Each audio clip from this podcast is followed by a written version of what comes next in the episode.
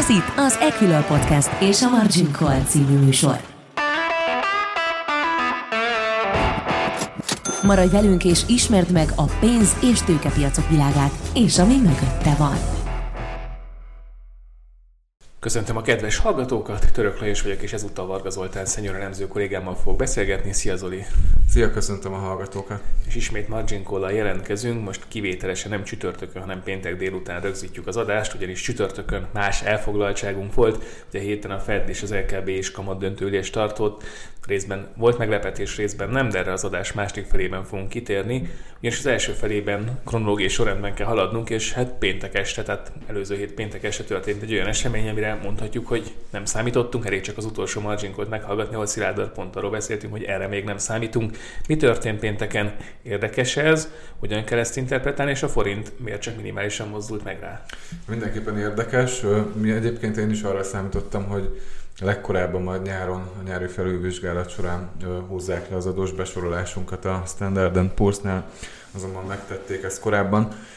Ö, elsősorban ugye a magas inflációra és az uniós források körüli bizonytalanságra hivatkozva, plusz ugye megemlítették, hogy a régióban, de talán egész Európában nálunk legmagasabbak a kamatok, és a, az államháztartásra az jelentős terhet ugye az állampapírpiaci hozamokon keresztül is, illetve hát nyilván az orosz-ukrán háború, illetve az, az orosz energiafüggőség is egy fontos szempont volt.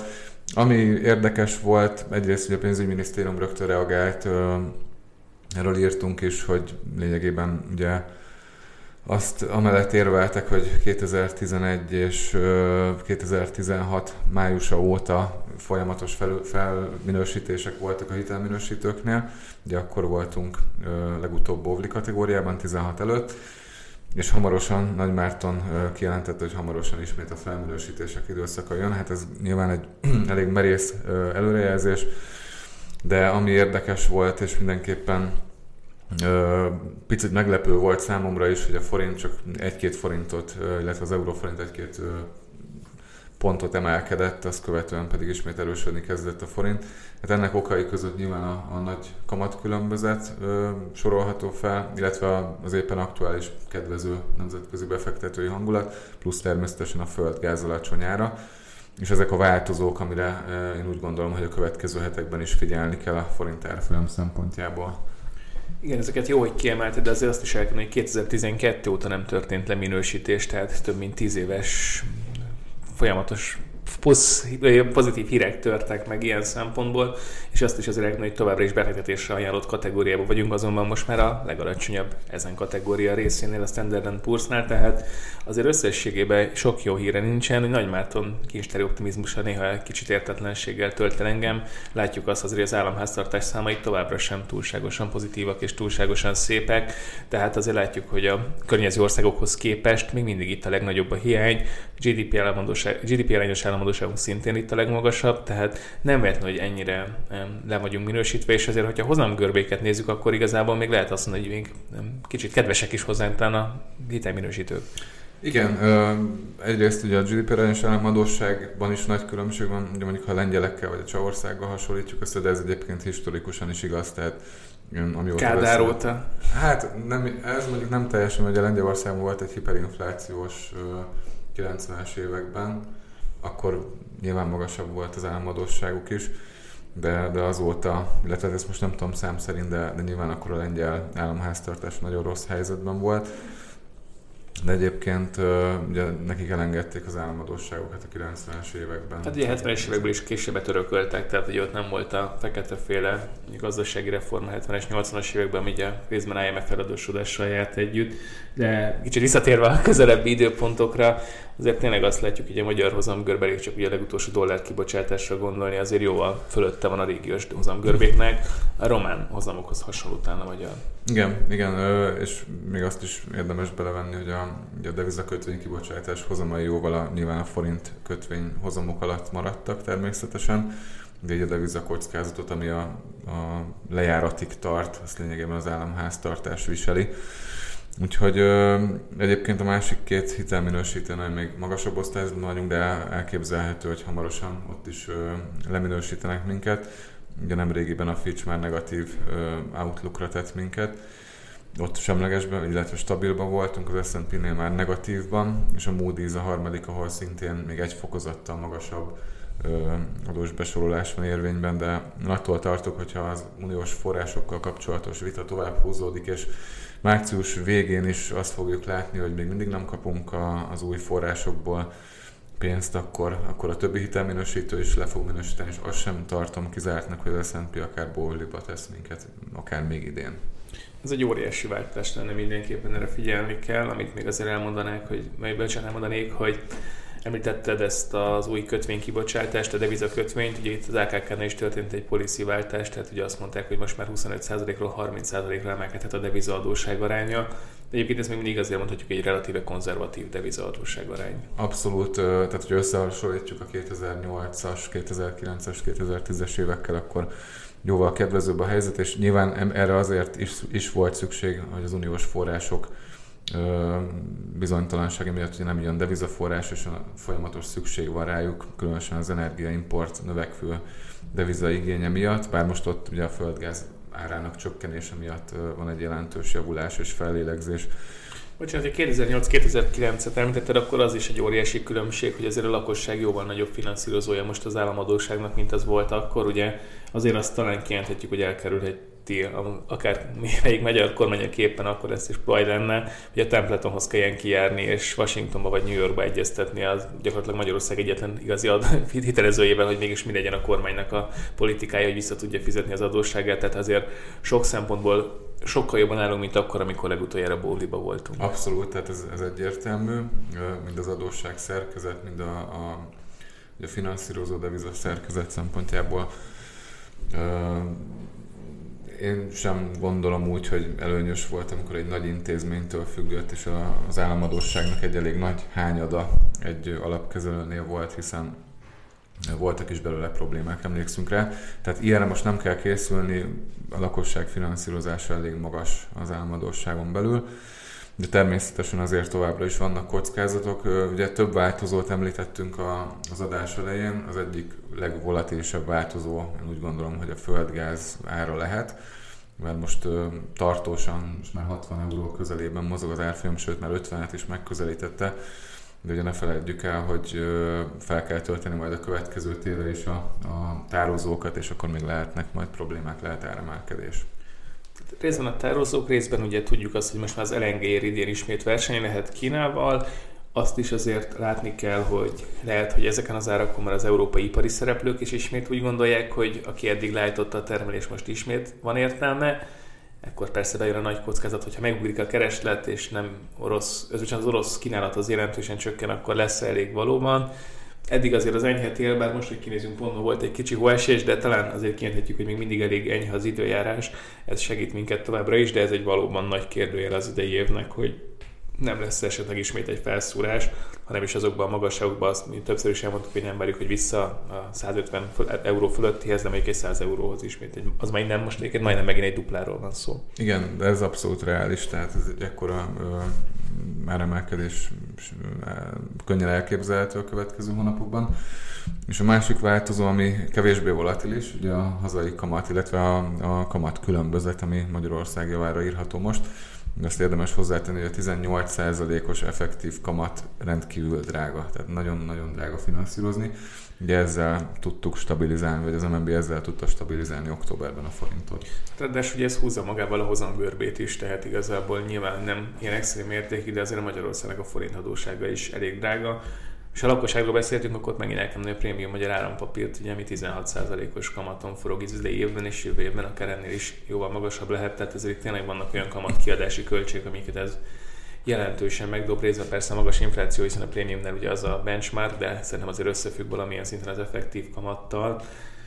Nyilván az MNB elmondja, hogy erre arra azért van szükség, hogy pozitív rálkamatunk legyen, amit még továbbra is eltam, hogy nincs egyébként, mert ez mindig... Előre tekintő pozitív. De előre tekintő sincs, hát megbeszéltük az előző adásokban, hogy 18% lesz idén átlagosan a kamat, a 18 18 az akár is számolom nulla legjobb esetben is, tehát pozitív rálkamatról még így se beszélhetünk, és évvégében nem gondolom, hogy átlagosan 18% lesz egyébként ez az effektív kamat de mindegy, az tény, hogy azért a forintot most ez nagyon segíti, ami nagyon drága persze a másik oldalról. Az MNB egyébként elég kitartónak tűnik abba, hogy ehhez azért egy ideig még nem nyúlunk hozzá.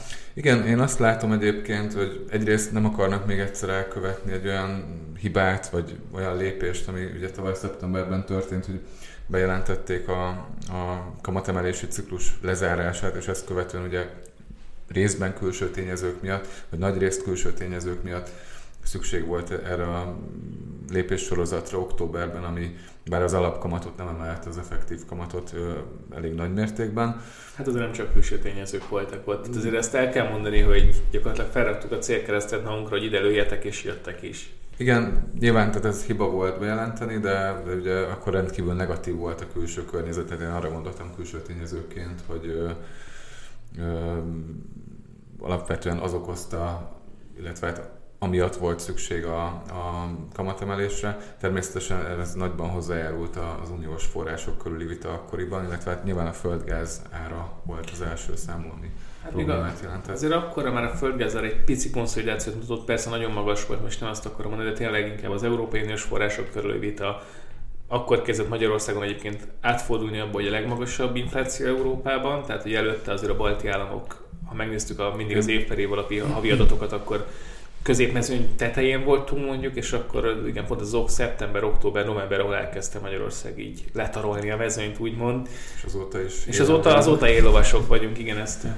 Európa hátunkat nézheti idézőjelben, tehát tényleg azt látjuk, hogy nem csak az élelmiszerben, de különösen ott sehol máshol ilyen típusú drágulással nem találkozom. Igen, ezek nem jó hírek sajnos. És akkor visszatérve, ami, ahova ki akartam futtatni, igazából, tehát ami lényeges számunkra, és a befektetők szempontjából is mindenképpen, hogy mikor kezdődhet majd el a kamatvágás, nagyon óvatos léptékben, a jegybank is kommunikálja. Mi azt várjuk egyébként, hogy április, közeli, április környékén kezdődhet meg, de én azt gondolom, hogy a, mindenképpen kivár az MNB, és azért tartja meg ezt a szigorú hangvételt, hogy ők is tartanak attól, hogy az uniós pénzekkel kapcsolatban még nem lesz minden lerendezve, illetve hát nyilván a földgázára is bizonytalan, tehát megpróbálják lehetőleg erősebb szintre elmozdítani a forintot, hogy ha lesz is gyengülés azt követően, a kamatvágás bejelentését követően, akkor az már ne okozzon akkor a problémát. Maradj velünk! Ez a Margin Call, az Equilor pénzügyi kibeszélő podcast műsora. Az adás első felében a magyarországi helyzetről beszéltünk nagyrészt, ugye szóba került az, hogy leminősítették Magyarország, illetve nyilván az MNB-nek a kamatpolitikai, mert többször is kiveséztük, de ma is megtettük ezt, és a másik felében pedig menjünk egy sokkal mélyebb vizekre, úgymond, itt a bika piac így fel lehetne tenni a kérdést, és nyilván nem biztos, hogy mindenki ugyanazt gondolja, egyébként röviden kell válaszolni, ezért azt mondom, hogy igen, de Zoli biztos, hogy ez nem biztos, hogy százszerékig egyetért. Fed, LKB is volt, a kamatemelésben nem volt meglepetés, a kommunikációban viszont igen. Igen, mindkét jegybanknál, de kezdjük szerintem akkor itt is időrendben, ugye szerda este a Fed tartott kamadöntülést, és nem okoztak meglepetést 4%-os kamatemelés a közleményben is, csak egy apró változtatás volt, egyébként az nem volt releváns szerintem, viszont a sajtótájékoztatón a korábbinál jóval puhább galamb irányba elmozdulást tett Jerome Powell, nagyon meglepő volt számomra egyébként, én arra számítottam, hogy nagyjából egy picit ö, mérsékelve is, de a decemberi-januári üzeneteket fogja megismételni. Egyébként sok üzenetet el is mondott abból, Viszont volt például egy olyan újságírói kérdés, hogy nem ez zavarja egy bankot az, hogy csökkentek a piaci hozamok az elmúlt időszakban. Erre korábban azt mondta, sőt a részvénypiaci emelkedésre is, hogy ez borzasztó rossz, és a jegybank céljaival ellentétes, ez meg kellene érteni a piacnak, hogy ez nem jó és nem jó irány. Még decemberi jegyzőkönyvben is ezt olvashattuk nagyjából. Igen, ez volt az érdekes, bocsánat, hogy kicsit szabadba vágok, hogy a decemberi jegyzőkönyv, amikor kijött, ott sokkal héjabb üzeneteket fogalmaztak meg, mint maga Pavel mondott relatíve héja beszédébe a decemberi kamat döntés után, és most meg azt látjuk, hogy 180 fokos fordulat. Tehát pontosan, amikor korábban azt mondta, hogy a pénzügyi kondíciók enyhülése az egy negatív szenárió az inflációra nézve, tehát ez egy jegybank céljaival ellentétes, ehhez képest most meg azt mondta, hogy to the moon idézőjelbe, tehát föl a végtelenbe és tovább a részvényáraknál ez alapján, nem zavarja ezt a, a, a fedet igazából. És eh, kicsit provokatív akarnék lenni, akkor lehet, hogy mégiscsak transitori az infláció, tehát ideiglenes csak az infláció, és ez volt végig az igazság, és egy vagy nem számít egyáltalán az, hogy a Fed milyen szinten emeli a kamatokat, mert úgyis tényleg csak kínálati oldali problémák voltak, az pedig szépen megoldódik magától. Kettő, meg egy kicsit magasabb infláció úgy se érdekel senkit. Igen, ezek rengeteget beszéltünk erről, és nyilván nem fogjuk tudni megválaszolni. Egyébként Powell azt válaszolta erre, és én komolyan tehát nem is értettem, hogy a rövid távú folyamatokat nem követi a Fed, nem, nem érdekli lényegében, hogy most 50 bázisponttal estek a, a hozamok, illetve a kamatok is nyilván mérséklődtek. A részvénypiaci emelkedés miatt a fogyasztásra ez pozitívan hat, ami szintén infláció növelő tényező. Úgyhogy ö, alapvetően tényleg vagy az lehet, hogy ö, a Fed már látja azt, hogy sokkal hamarabb el fogják érni, az, legalábbis a, nem is elérni az inflációs cél, de megközelíteni a 2%-ot, mint hogy az mi vagy bárki más vagy a jegybank korábban várta. Tehát más nem tudok elképzelni, ami indokolt, bár még azt hozzá kell tenni, hogy a jegyzőkönyv megjelenése még okozhat meglepetéseket, hiszen ugye ahogy mondtad, a decemberi kamat döntőülést követően is más tartalma volt, mint a sajtótájékoztatónak.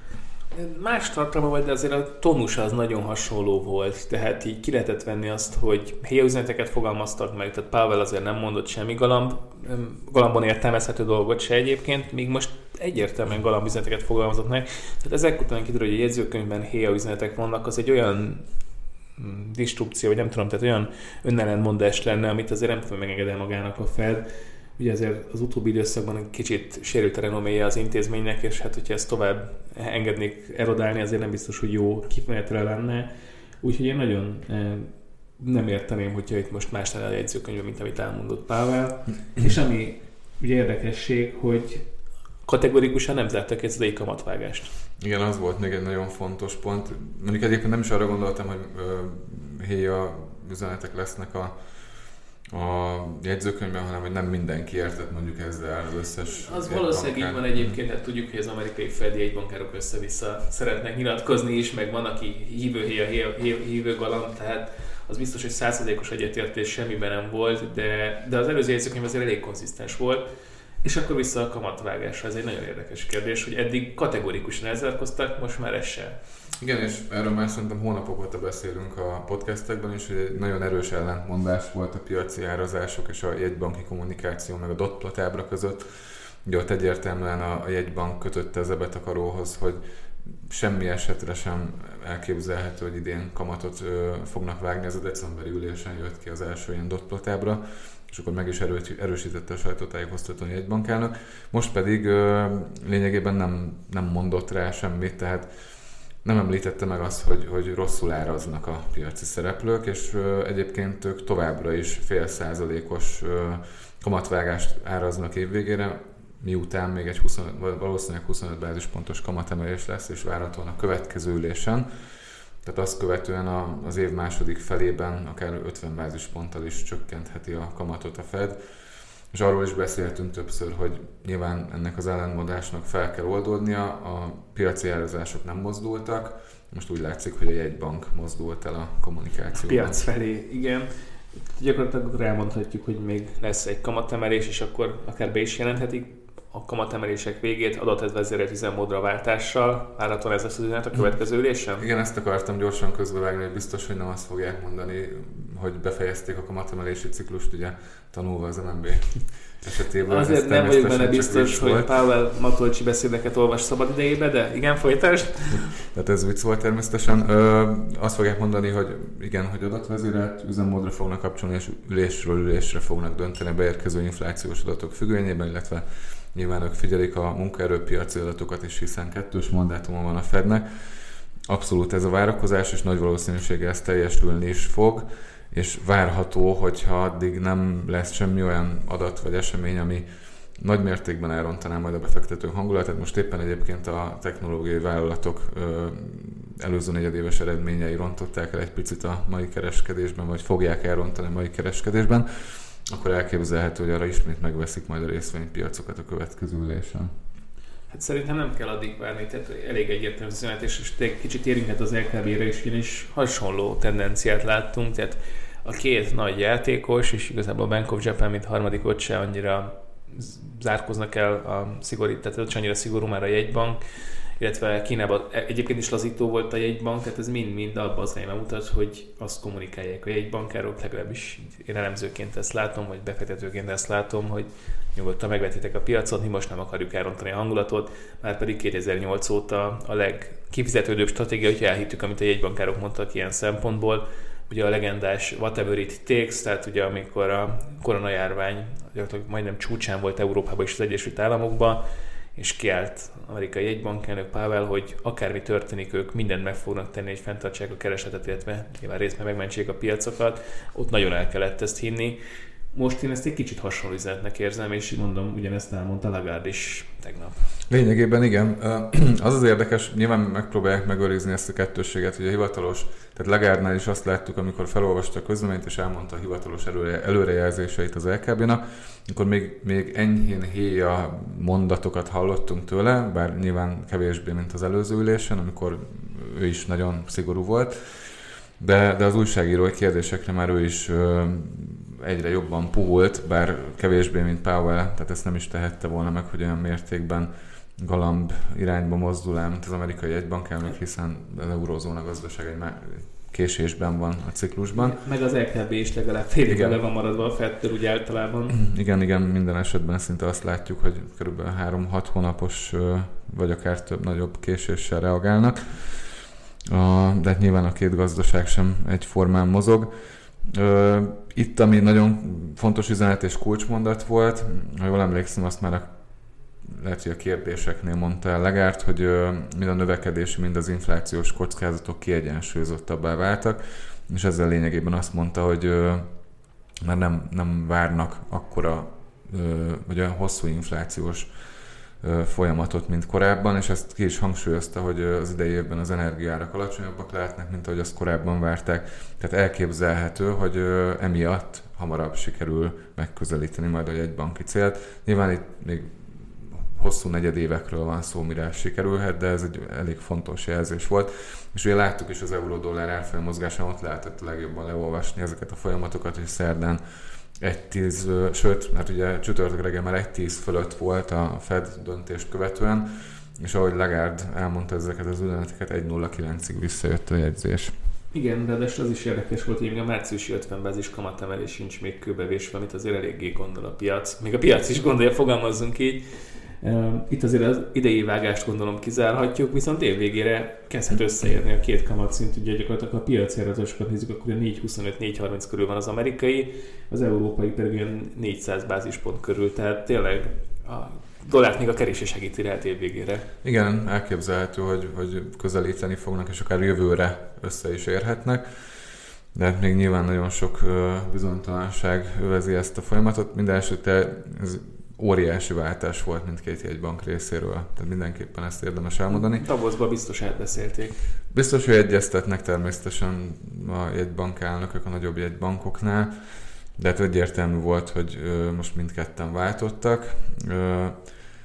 Nyilván meg lehet magyarázni, tehát az energiaárak jelentősen visszaestek, de én azt gondoltam, hogy azért nem fognak most még érdemben kommunikációt váltani, mivel január óta szinte folyamatosan emelkednek a részvényindexek, és ugye korábban ez volt az indok, hogy ez így nem lesz jó, mondták a befektetőknek.